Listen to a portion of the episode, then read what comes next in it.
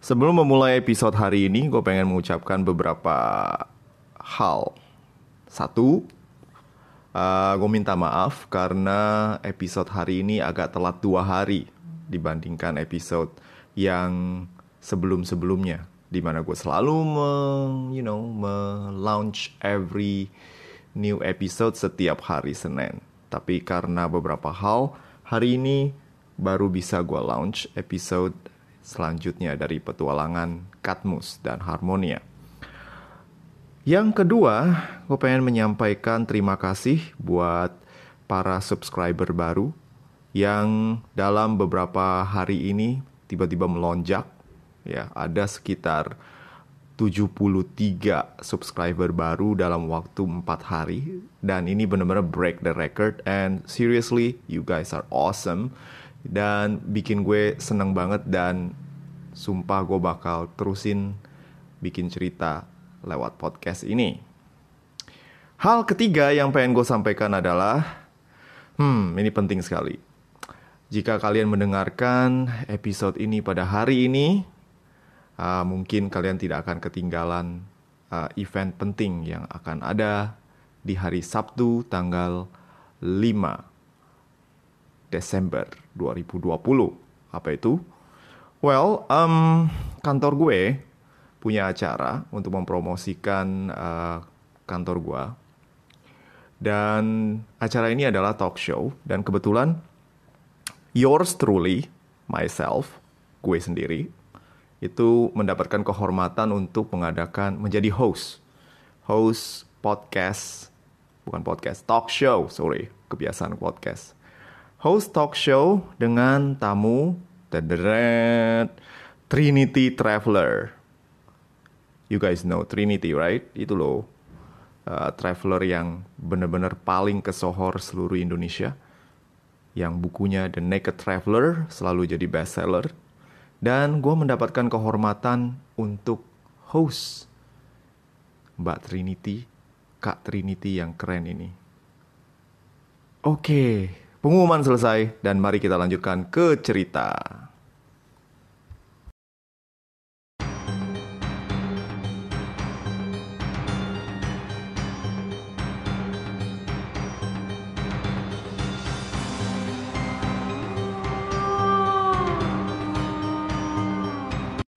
Di episode yang lalu, kita tinggalkan Katmus dan Harmonia yang memenangkan pertandingan.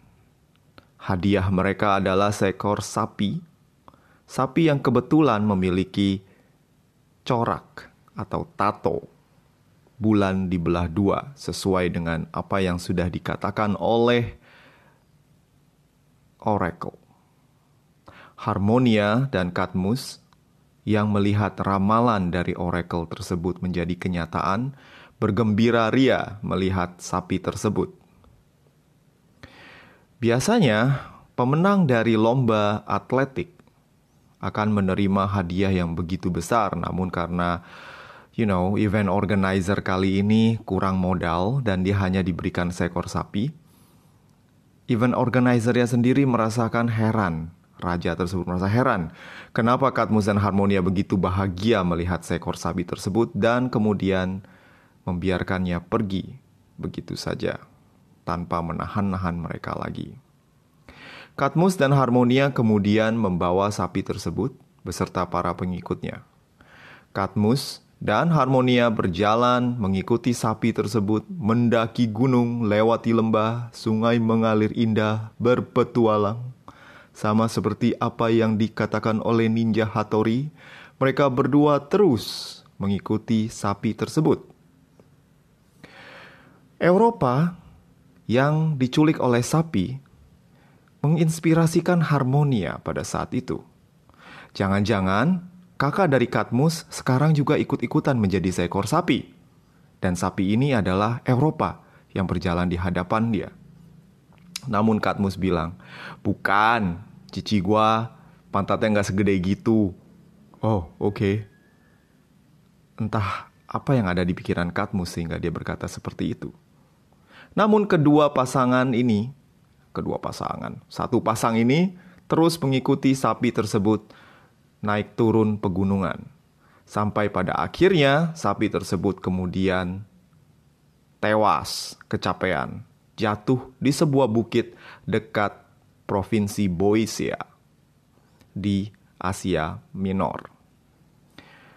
Sapi yang kelelahan tersebut jatuh, tepar, megap-megap, dan kemudian tewas. Harmonia langsung berseru, Bangkat Mus, Bangkat Mus lihat sapinya mati. Ya gue juga tahu dia mati. Terus kenapa? Terus mau ngapain lagi? Kita udah ikutin tiga hari tiga malam capek tahu.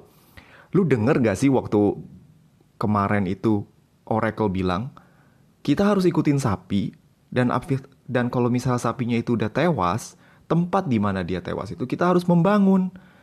Iya bangun bangun apaan? Gue nggak percaya sama Oracle. Oracle tukang bohong tau. Gue udah sia-siain tuh duit kemarin hasil dari bapak gua kasih tuker dengan ramalan aneh kayak gitu. Udahlah, kita ikutin aja, nggak ada salahnya. Atau lu udah bayar juga. Iya juga ya. Ya udah deh. Terus kita mau ngapain nih sekarang? Nah, lebih baik kita persembahkan dulu itu sapi yang udah mati buat dewa Athena, Dewi Athena. Jangan ganti-ganti gendernya. Oke deh, kalau gitu Lalu Katmus membangun sebuah altar, altar sederhana yang dibuat dari kayu yang di sebelahnya. Altar ini kemudian digunakan untuk membakar sapi yang sudah tewas tersebut. Katmus juga mengirimkan beberapa orang pergi untuk mencari sumber air. Maklum, jika in, kau ingin membangun sesuatu, kau harus mencari tempat di mana air ada karena air adalah sumber kehidupan. Namun, hal yang mengenaskan adalah salah satu dari orang yang dikirim uh, oleh Katmus untuk mencari air datang kembali dengan luka parah. Katmus yang heran kemudian bertanya, "Apa yang terjadi denganmu?" Bang Jago, eh, Bang Katmus, empat orang yang ikut bersamaku tadi sudah dibunuh, dimakan oleh seekor naga di sungai. Naga? Emang ada naga? Ada bang, naganya ganas.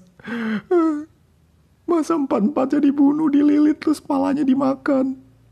Aku selamat, karena aku pengecut. Aku tidak berani ngelawan dan aku kabur. Ini pun aku kena damprat sampai berdarah-berdarah. Halah, paling juga kadal. Gak mungkin ada naga. Beneran bang, ada naga bang. Ya udah, bentar. Gue pergi ke sana. Harmonia, lu sebentar di sini ya. Gue bakal ke sono. Naga-naga, gampang naga mah. Oh sayang, kamu sungguh hebat. Bentar, gue jalan dulu. Dah. Katmun selalu berangkat menuju arah yang telah ditunjukkan oleh pengikutnya tersebut. Berbekal pedang dan juga perisai, sang pahlawan kemudian berjalan menuju sungai. Sungai tersebut sangat indah. Tidak begitu dalam, namun airnya jernih dan banyak sekali ikan yang sedang berenang kian kemari. Katmus sejenak berpikir, wow, tempat ini sungguh indah. Sangat sesuai untuk menjadi suatu tempat pemukiman yang baru. Ada banyak ikan dan juga banyak tanaman yang dapat digunakan sebagai bahan makanan di bantaran sungai tersebut. Namun, tubuh dari para pengikutnya yang masih terkapar di bantaran sungai membuatnya menjadi waspada. Wah, satu-satunya cara supaya aku bisa mendirikan pemukiman di sini adalah menaklukkan naga tersebut. Hmm, mana itu naga? Katmus tidak perlu menunggu lama karena tiba-tiba gemuruh buih dari sungai mulai terlihat. Seekor naga berwarna putih muncul Taringnya yang tajam kemudian menyeringai dan melihat Katmus yang dianggapnya sebagai makan siang pada hari itu. Katmus kemudian bertarung melawan naga tersebut. Naga tersebut memiliki kemampuan menyerang yang cukup tinggi. Kepalanya menghajar tubuh Katmus dan menjatuhkan pedang dan perisainya. Katmus yang merasa bahwa ajalnya kurang, kurang lebih sudah makin dekat ini, kemudian melarikan diri dan kemudian bersembunyi di balik pohon. Sang naga tampaknya tidak bisa meninggalkan sungai, dan hal ini menjadi suatu kelemahan bagi bagi naga tersebut. Katmus mengambil seekor bat, seekor, mengambil sebuah batu dan kemudian diam-diam melemparkannya ke kepala sang naga yang tidak melihat dirinya. Katmus yang memang memiliki kemampuan unik dalam melempar apa pun, lempar lembing, lempar panah, lempar tombak, dan kali ini adalah lempar batu. Lemparannya selalu tepat, accuracy 100%, dan mengenai kepala dari sang naga. Naga tersebut kemudian terhuyung dan kemudian disusul oleh beberapa batu yang lain yang kemudian menghajar kepalanya sampai retak. Sang naga kemudian jatuh, terkapar, dan kemudian diseret oleh Katmus ke daratan. Sang naga tidak berdaya ketika dibawa ke daratan dan kemudian dipenggal oleh sang pahlawan. Katmus yang setelah memenggal kepala naga tersebut merasakan dirinya sungguh hebat. Ha, gue Bang Jago. Jago dong. Mampus ini naga. Namun tak jauh dari tempat tersebut. Tiba-tiba Katmus mendengar suara. Suara yang begitu jelas namun tidak, tidak terlihat siapa yang mengucapkannya. Wahai Kadmus anak Agenor, suatu hari engkau juga akan menjadi seekor ular. Hah, siapa itu? Kadmus mengira bahwa dirinya sedang berfantasi, atau itu hanyalah halusinasinya, atau suara yang tidak terlihat tersebut adalah perintah dari dewata atau ramalan. Namun, karena mabuk oleh kemenangan.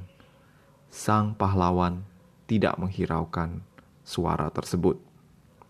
Katmus berjalan sambil menenteng kepala dari sang naga dan kemudian berangkat kembali ke tempat di mana dia meninggalkan Harmonia dan juga para pengikutnya.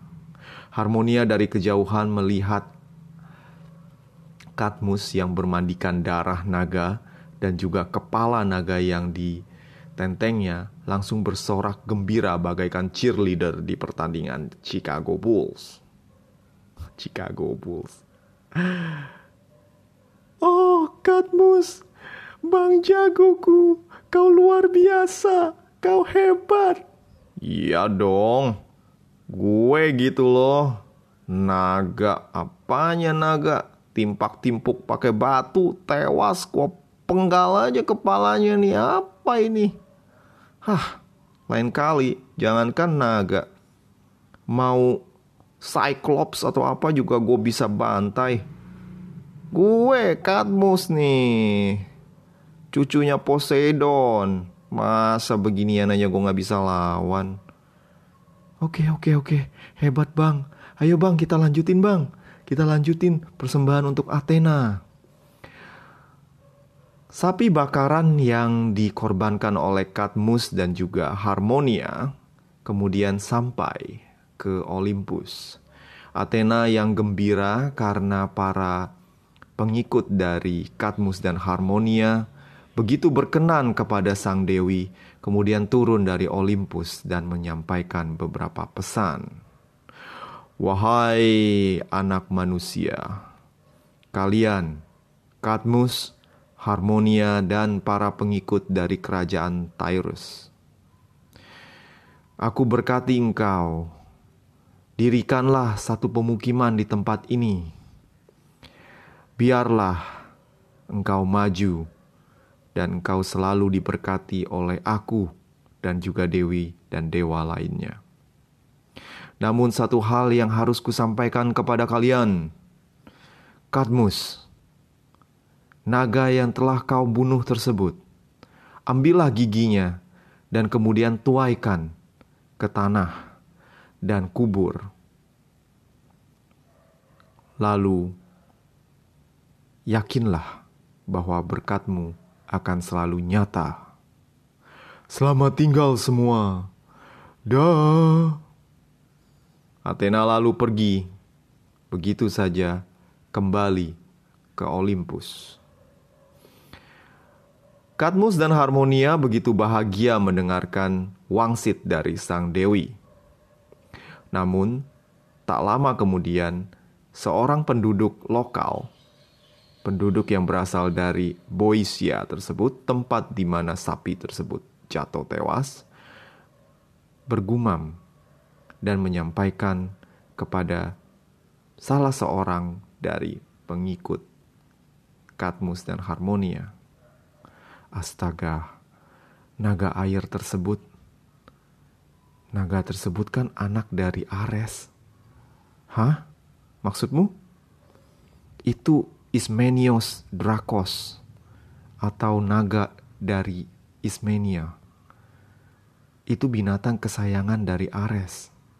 Konon, naga tersebut adalah anak dari sang dewa perang sendiri dan sang dewa perang itu tidak pernah ragu untuk membalaskan dendam. Dia dewa paling kejam dari antara para orang Olympus. Walaupun Dewi Athena memberkati kita, kita tentu mungkin akan mendapatkan masalah dari Ares. Shh, jangan bilang-bilang. Jangan sampai berita ini sampai ke Katmus. Biarkan kita saja yang tahu. Baiklah kalau kayak gitu. Pada zaman Yunani kuno, terutama dalam dunia mitologi, memang sangat merepotkan untuk mendapatkan satu restu dari satu dewa. Kadang, ketika kita meminta satu restu dari satu dewa dan tidak meminta pada dewa yang lain, dewa tersebut akan cemburu. Dan kadang, ketika kita menyenangkan satu dewa, mungkin tidak akan menyenangkan dewa yang lain. Itulah mengapa sering sekali terjadi konflik antara para dewa dan juga para manusia. Dan terkadang para manusia memiliki dewa favorit dan juga dewa tersebut akan memiliki musuh yang kemudian menjadi musuh dari para pengikut tersebut. Makanya, kabar tentang meninggalnya sang naga kesayangan Ares tersebut dirahasiakan kepada Katmus karena Katmus kemungkinan akan mendapatkan masalah jika dia tahu dan kemudian akan terjadi pertempuran dengan dewa atau mungkin masalah yang lebih besar akan muncul.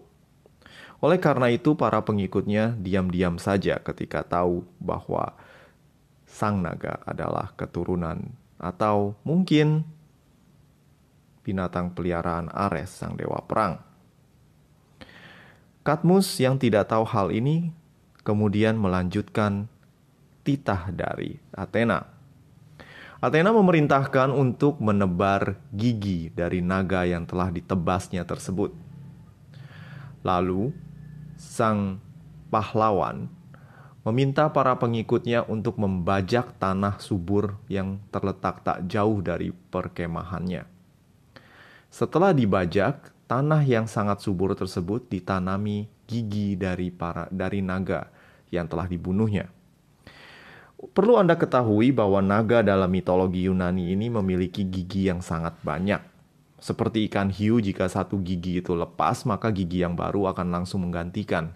Tidak seperti manusia yang butuh waktu untuk menumbuhkan gigi. Nah, begitu banyak gigi tersebut, sampai jumlahnya adalah 500 biji gigi. 500 gigi tersebut kemudian ditanam di tanah yang subur tersebut. Sambil menunggu apa yang terjadi, Kadmus dan Harmonia kemudian menikmati masa masa bahagia dan damai mereka di perkemahan tempat sapi tersebut tewas. Tak lama kemudian datanglah sebuah angin kencang. Angin yang berbentuk angin puyuh tersebut membawa begitu banyak debu dan kemudian berada di tanah yang telah dia uh, bajak tersebut. Setelah angin puyuh tersebut pergi, mulai tampak sesuatu terjadi di tempat biji naga tersebut. Kok biji naga? Gigi naga tersebut ditanam. Tiap gigi naga tersebut kemudian bergerak dan menumbuhkan sesosok manusia yang kemudian dipenuhi dengan perisai, baju besi, baju jirah, dan juga tombak dan senjata pedang, perisai lengkap.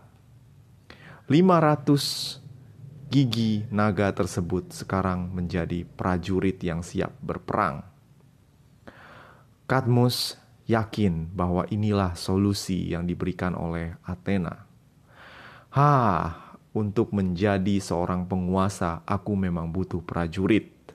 Bukan hanya pengikut, tapi aku harus mendapatkan prajurit yang kuat. 500 orang dengan persenjataan lengkap merupakan modal utama untuk menjadi seorang penguasa.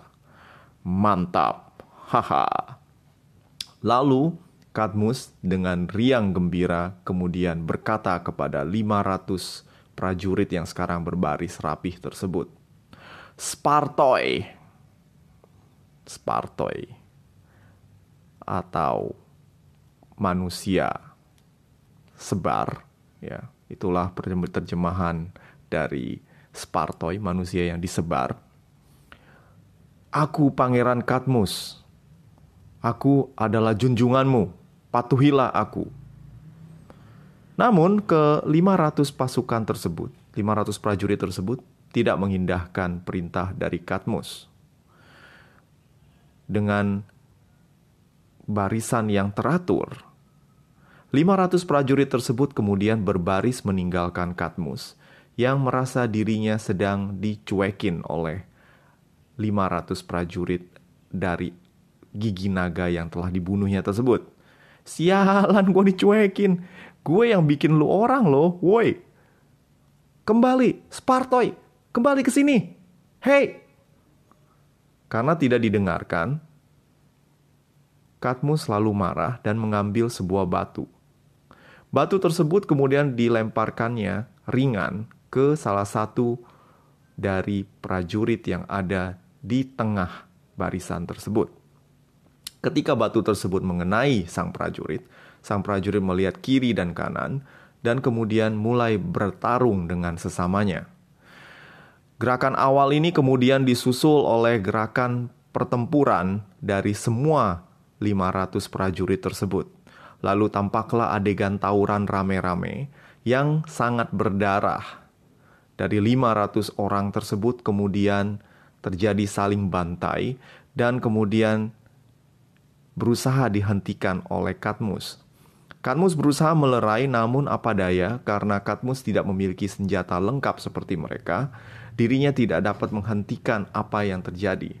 Beliau terus mengingatkan bahwa para Spartoi tersebut adalah bawahannya, namun para prajurit ini tidak mendengarkan dan terus membantai satu sama lain.